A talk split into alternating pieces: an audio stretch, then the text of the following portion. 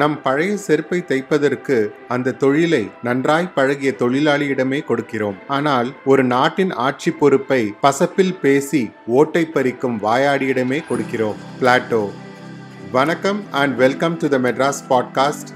நீங்கள் கேட்டுட்டு இருக்கிறது அரசியல் சதுரங்கம். பேசிட்டு இருக்கிறனா உங்கள் அரசியல்வாதி அசோக். போன எபிசோட்ல நான் ஒரு டாஸ்க் கேட்டிருந்தேன், இந்தியாவின் தேசிய மொழி எது அப்படின்னு. அதற்கான சரியான விடை, இந்தியாவிற்கு என்று தனியாக தேசிய மொழி என்பது எதுவுமே இல்லை. இந்திய அரசியல் அமைப்போ அல்லது எந்த ஒரு இந்திய சட்டமோ தேசிய மொழி என்று எதையும் வரையறுக்கவில்லை. இப்போ இந்த வார டாஸ்க், இந்தியாவில் ஹிந்தி மொழி எத்தனை மாநிலங்களில் பேசப்படுகின்றது? இந்த கேள்விக்கான விடையை கண்டிப்பாக நீங்கள் கூகுள் பண்ணி பார்த்தீங்கன்னா உங்களுக்கே அதோட விடையும் தெரியும், ஏன் இந்தியாவுக்கு ஒரு தேசிய மொழின்னு ஒன்று இல்லைங்கிற விஷயமும் புரியும். ஒவ்வொரு மனிதனுக்கும் தன்னுடைய தொடர்பு சங்கிலியை இறுக்கமாக பிடித்து கொள்வதற்கு மொழி உதவுகிறது. எத்தனை மொழிகள் அறிந்திருந்தாலும் எத்தனை மொழிகள் பேசினாலும் தாய்மொழிக்குள்ள சிறப்பு வேறு எந்த மொழிக்கும் இல்லை. மேலும் அது ஒரு மொழியாக மட்டும் பார்க்கப்படுவதில்லை. அந்தந்த பகுதிகளின் கலாச்சாரம் மற்றும் பண்பாட்டின் அடையாளமாகவே மொழி மாறிவிடுகிறது. தமிழ்நாட்டை பொறுத்தவரை தமிழ் மொழி மீது இருக்கும் வேட்கையும் பற்றும் இன்று நேற்றல்ல, என்றும் மாறாமல் அது ஒவ்வொரு தமிழனின் உணர்விலும் கலந்தே இருக்கும். தமிழக அரசியல் வரலாறு பொறுத்த வரைக்கும் இந்தி திணிப்பும் இந்தி எதிர்ப்பும் தமிழகத்துல பல திருப்பு முனைகளை ஏற்படுத்தி இருக்கு. இந்தி எதிர்ப்பு போராட்டம் ஏன் தொடங்கப்பட்டது, எதனால் தொடங்கப்பட்டது, எது தமிழர்களை வீறு கொண்டு எழ செய்தது அப்படிங்கிறத நம்ம இந்த எபிசோட்ல பார்க்கலாம். எதற்குமே வரலாறு முக்கியம். ஏன்னா நம்ம அரசியல் சட்ட அமைப்பு மற்றும் அரசியல் நிகழ்வுகள் எல்லாமே சூழ்நிலைகளும் அந்த சூழ்நிலைகளுக்கு ஏற்ப எடுக்கப்பட்ட முடிவுகளும் அந்தந்த கட்டத்தில் அரசியல் கட்சிகளின் நிலைப்பாடுகளையும் அடுத்த கட்ட அரசியல் நிகழ்வுகளையும் தீர்மானித்திருக்கிறது. பிரிட்டிஷ் ஆட்சி காலம் செஞ்சுக்கிட்டு இருந்த போதே ஆங்கிலம் மட்டுமே அரசு மொழியாக இருந்தது. இந்திய விடுதலை இயக்கத்தினர் இருபதாம் நூற்றாண்டின் துவக்க ஆண்டுகளிலேயே இந்தியாவின் பல்வேறு மொழியினரையும் பிரிட்டிஷாருக்கு எதிராக ஒன்றிணைக்க உள்நாட்டு மொழி ஒன்றை பொதுமொழி ஆக்க வேண்டும் என்று ஹிந்தியையும் உருதுவையும் கலந்து ஹிந்துஸ்தானி என்ற மொழியை ஆதரித்து வந்தனர். இந்த அடிப்படையிலேதான் ஆயிரத்தி தொள்ளாயிரத்தி பதினெட்டாம் ஆண்டு மகாத்மா காந்தி தக்ஷண பாரத் ஹிந்தி பிரச்சார சபா என்ற அமைப்பை உருவாக்கினார். இந்திய தேசிய காங்கிரஸ் ஆயிரத்தி தொள்ளாயிரத்தி இருபத்தி ஐந்தாம் ஆண்டு முதல் தனது நிகழ்வுகளை ஹிந்துஸ்தானியில் மேற்கொள்ள துவங்கியது. காந்தி மற்றும் நேரு இருவரும் இந்துஸ்தானியை இந்தி பேசாத மாநிலங்களில் பரப்புவதில் விருப்பம் உடையவர்களாக இருந்தனர். சென்னை மாகாணத்தை பொறுத்த வரையில் முதல் முதலில் ஹிந்தி எதிர்ப்பு அல்லது ஹிந்தி திணிப்புக்கான எதிர்ப்பு போராட்டம் எப்பொழுது நடந்தது தெரியுமா? ஆயிரத்தி தொள்ளாயிரத்தி முப்பத்தி ஏழாம் ஆண்டு. இந்த ஆண்டுதான் காங்கிரஸ் அரசு வெற்றி பெற்று சென்னை மாகாணத்தின் முதலமைச்சராக திரு ராஜாஜி பதினாலு ஜூலை ஆயிரத்தி தொள்ளாயிரத்தி முப்பத்தி ஏழாம் வருடம் பதவியேற்றார். தேர்தல் பிரச்சாரத்தின் போதே ஹிந்தி பயில்வதின் முக்கியத்துவத்தை எடுத்துரைத்த ராஜாஜி அவர்கள், அரசு பணிகள் குறைவாகவே இருக்கும் தென்னிந்தியர்கள் வட மாநிலங்களில் தனியார் துறையில் வேலை தேட ஹிந்தி பயில்வது மிக தேவையானது என்பதை பற்றி சுதேசி மித்ரன் பத்திரிகையில் மே ஆறு ஆயிரத்தி தொள்ளாயிரத்தி முப்பத்தி ஏழில் எழுதியிருந்தார். அதன்படியே அவர் பதவியேற்ற ஒரே மாதத்தில் ஆகஸ்ட் பதினொன்று ஆயிரத்தி தொள்ளாயிரத்தி முப்பத்தி ஏழு அன்று பள்ளிகளில் ஹிந்தி கட்டாயமாக்க விருப்பதை கொள்கை அறிக்கையாக வெளியிட்டார்.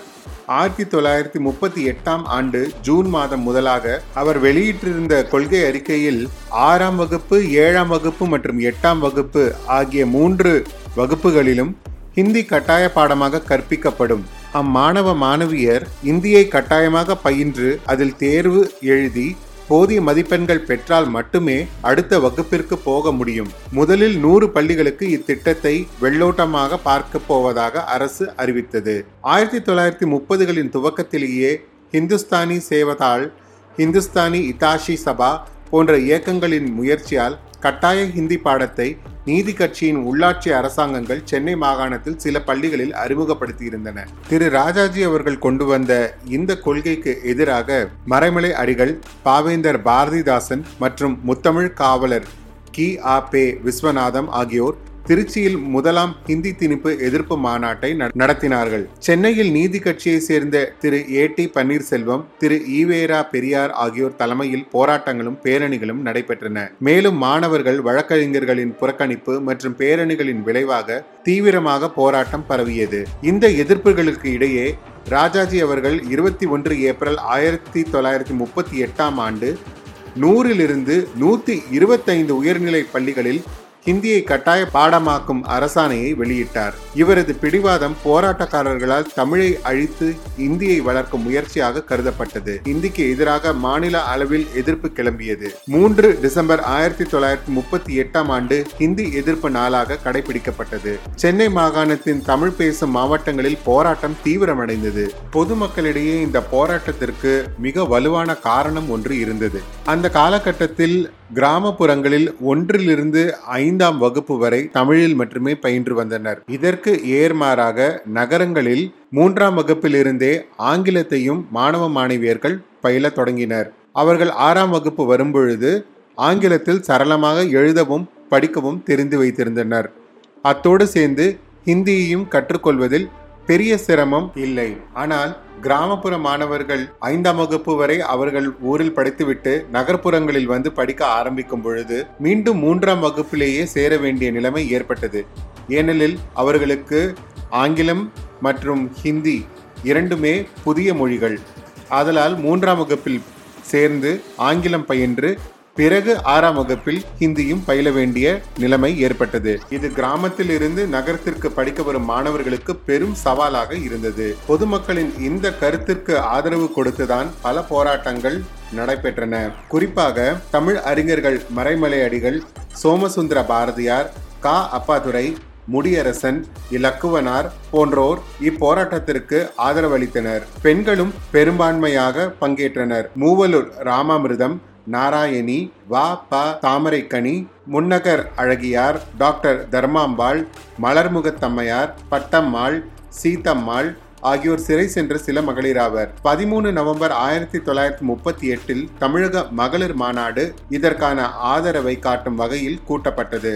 போராட்டக்காரர்களின் பிராமண எதிர்ப்பு உணர்வுகளுக்கிடையிலும் காஞ்சி ராஜகோபாலாச்சாரியார் போன்ற சில பிராமணர்களும் தமிழ் பேசும் இஸ்லாமியர்கள் மற்றும் முஸ்லிம் லீக் கட்சியை சேர்ந்த கலிஃபுல்லா போன்றவர்களும் ஆதரவளித்தனர். ஒன்று மே ஆயிரத்தி தொள்ளாயிரத்தி முப்பத்தி எட்டு அன்று திரு ஸ்டாலின் ஜெகதீசன் என்பவர் பத்து வாரங்களுக்கு இப்போராட்டத்திற்கு ஆதரவு அளித்து உண்ணாவிரதம் இருந்தார். ஆகஸ்ட் செப்டம்பர் ஆயிரத்தி தொள்ளாயிரத்தி முப்பத்தி எட்டு காலகட்டத்தில் சுயமரியாதை இயக்கத்தினரும் முஸ்லிம் லீக் இயக்கத்தில் சேர்ந்தவர்களும் நடைப்பயணம் ஒன்றை மேற்கொண்டனர். தமிழர் படை என்று தங்களை அழைத்துக் கொண்ட அவர்கள் திருச்சியிலிருந்து ஆகஸ்ட் ஒன்று அன்று திரு குமாரசாமி பிள்ளை மற்றும் மூவலூர் ராமாமிர்தம் அம்மையார் தலைமையில் பேரணியாக புறப்பட்டு சென்றனர். அடுத்த நாற்பத்தி இரண்டு நாட்களில் இருநூத்தி முப்பத்தி நாலு சிற்றூர்களுக்கும் அறுபது நகரங்களுக்கும் சென்று எண்பத்தி ஏழு பொதுக்கூட்டங்கள் நடத்தி பரவலான ஆதரவை திரட்டினர். அவர்கள் பதினொன்று செப்டம்பர் ஆயிரத்தி தொள்ளாயிரத்தி முப்பத்தி எட்டு அன்று சென்னை வந்தடைந்தனர். அங்கு அவர்கள் அரசு அலுவலகங்களில் மறியல் செய்ததாக கைது செய்யப்பட்டனர். இவர்களது நடைப்பயணத்தில் சிற்றூர்களிலும் கிராமங்களிலும் ஹிந்தி எதிர்ப்பு மற்றும் தமிழ் ஆதரவு உணர்வுகள் பரவின. திரு நடராஜன் என்ற இளைஞர் டிசம்பர் ஐந்து ஆயிரத்தி தொள்ளாயிரத்தி முப்பத்தி எட்டு அன்று கைது செய்யப்பட்டார். பிறகு முப்பது டிசம்பர் அன்று மருத்துவமனையில் சேர்க்கப்பட்டு பதினைந்து ஜனவரி ஆயிரத்தி தொள்ளாயிரத்தி முப்பத்தி ஒன்பது அன்று மரணமடைந்தார். பதிமூணு பிப்ரவரி ஆயிரத்தி தொள்ளாயிரத்தி முப்பத்தி ஒன்பது அன்று திரு தாளமுத்து என்ற இளைஞர் இந்து தியோசபிக்கல் உயர்நிலை பள்ளிக்கு அருகே மறியல் செய்ததாக பிறருடன் கைது செய்யப்பட்டார். அவரும் காவலில் இருக்கும்போது நோய்வாய்ப்பட்டு ஆறு மார்ச் அன்று மருத்துவமனையில் சேர்க்கப்பட்டு பதினொன்று மார்ச் அன்று மரணமடைந்தார். இந்த இரு இறப்புகள் குறித்து சட்டசபையில் விவாதம் நடந்தது.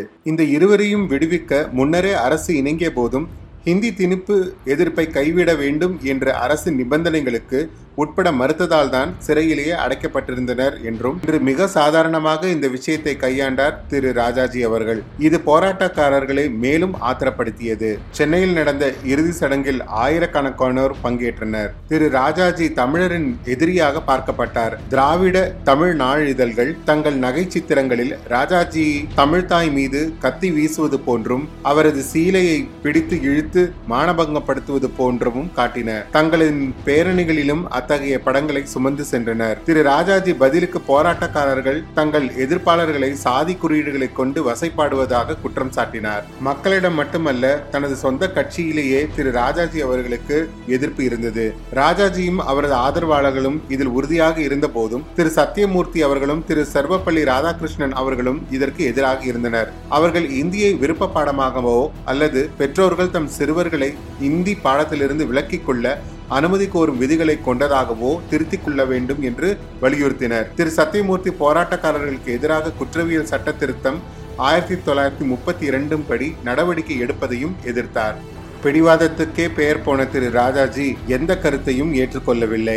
மாறாக அவர் போராட்டக்காரர்களின் குறைகளை கேட்க மறுத்தார். கிட்டத்தட்ட ஆயிரத்தி நூத்தி தொண்ணூத்தி எட்டு எதிர்ப்பாளர்கள் கைது செய்யப்பட்டனர். அவர்களில் ஆயிரத்தி நூத்தி எழுபத்தி ஒன்பது பேர் தண்டிக்கப்பட்டனர். சிறை தண்டனை வழங்கப்பட்டவர்களில் எழுபத்தி மூன்று பேர் மகளிர் ஆவர். அவர்களில் சிலர் குழந்தைகளுடன் சிறை சென்றனர். இத்தனை போராட்டங்களுக்கும் ஆரம்ப புள்ளியாக இருந்த திரு ராஜாஜி அவர்கள் முடிவுரையும் அவரே எழுதினார். இருபத்தி ஒன்பது அக்டோபர் ஆயிரத்தி தொள்ளாயிரத்தி முப்பத்தி ஒன்பது அன்று இரண்டாம் உலகப் போரில் இந்தியா ஈடுபடுவதை எதிர்த்து அவர் பதவி விலகினார்.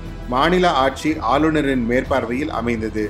இருபத்தி ஒன்று பிப்ரவரி ஆயிரத்தி தொள்ளாயிரத்தி நாற்பது அன்று ஆளுநர் எர்ஸ்கின் கட்டாய இந்தி கல்வியை விலக்கி விருப்ப பாடமாக கற்கும் வகையில் இதழ் குறிப்பொன்றை வெளியிட்டார். இதனால் அப்போதைக்கு இந்தி திணிப்பு எதிர்ப்பு போராட்டம் சென்னை மாகாணத்தில் ஒரு முடிவுக்கு வந்தது.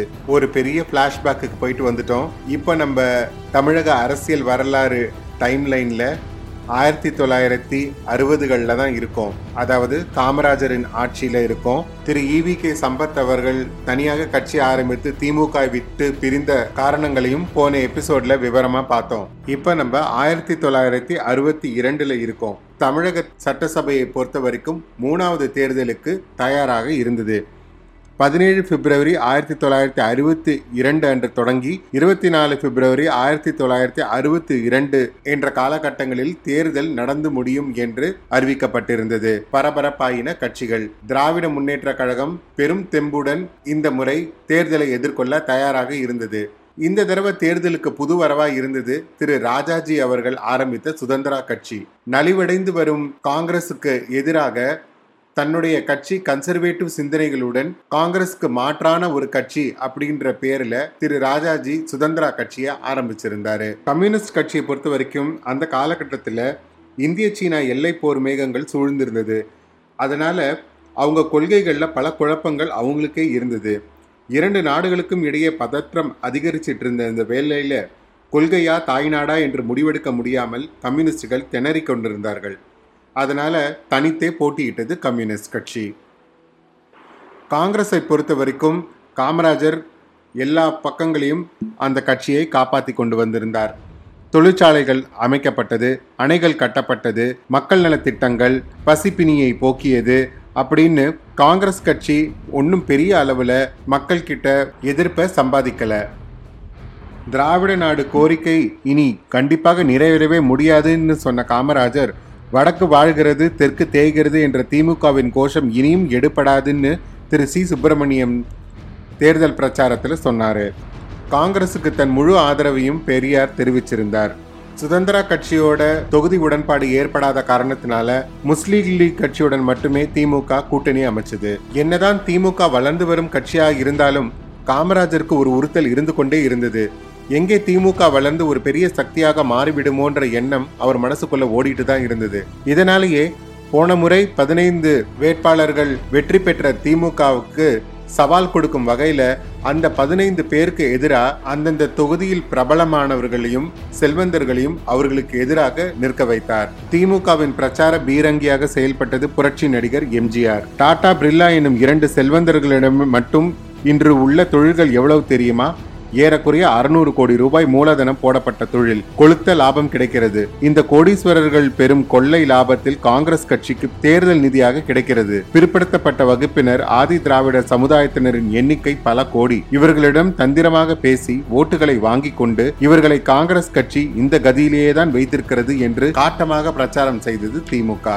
அனல் பறக்கும் பிரச்சாரங்கள் முடிந்து தேர்தல் முடிவுகள் வெளியான போது இருநூத்தி ஆறு தொகுதிகளில் போட்டியிட்ட காங்கிரஸ் கட்சி நூத்தி முப்பத்தி ஒன்பது இடங்களை தேர்தலை வெற்றி பெற்றது. காமராஜர் மீண்டும் முதல்வர் பொறுப்பை ஏற்பது உறுதியானது. ஐம்பது இடங்களை கைப்பற்றி இருந்தது திமுக. இதில் காமராஜர் வியூகம் வெற்றி பெற்றது. சென்ற முறை பதினைந்து பேர் வெற்றி பெற்ற வேட்பாளர்களில் பதினான்கு பேர் தோல்வியுற்றனர். திரு மு கருணாநிதி அவர்கள் மட்டுமே வெற்றி பெற்றார். அந்த தோல்வி பட்டியலில் திரு அண்ணாதுரை அவர்களும் உள்ளடக்கம். இதுவே திமுகவுக்கு பெரிய அதிர்ச்சியை கொடுத்தது. அறுபத்தி எட்டு இடங்களில் போட்டியிட்ட கம்யூனிஸ்ட் கட்சி வெறும் இரண்டு இடங்களே வெற்றி பெற்றது. பதினைந்து மார்ச் ஆயிரத்தி தொள்ளாயிரத்தி ஐம்பத்தி இரண்டாம் ஆண்டு மீண்டும் முதலமைச்சராக பதவி பிரமாணம் செய்து கொண்டார் திரு காமராஜர். எதிர்க்கட்சி தலைவராக திரு நாவலர் நெடுஞ்செழியன் அவர்களும் துணை கட்சி தலைவராக திரு கருணாநிதி அவர்களும் தேர்ந்தெடுக்கப்பட்டனர். மக்களவைத் தேர்தலை பொறுத்தவரை நாற்பத்தி ஒரு இடங்களில் முப்பத்தி ஒரு இடங்களை காங்கிரஸ் கட்சி கைப்பற்றியது.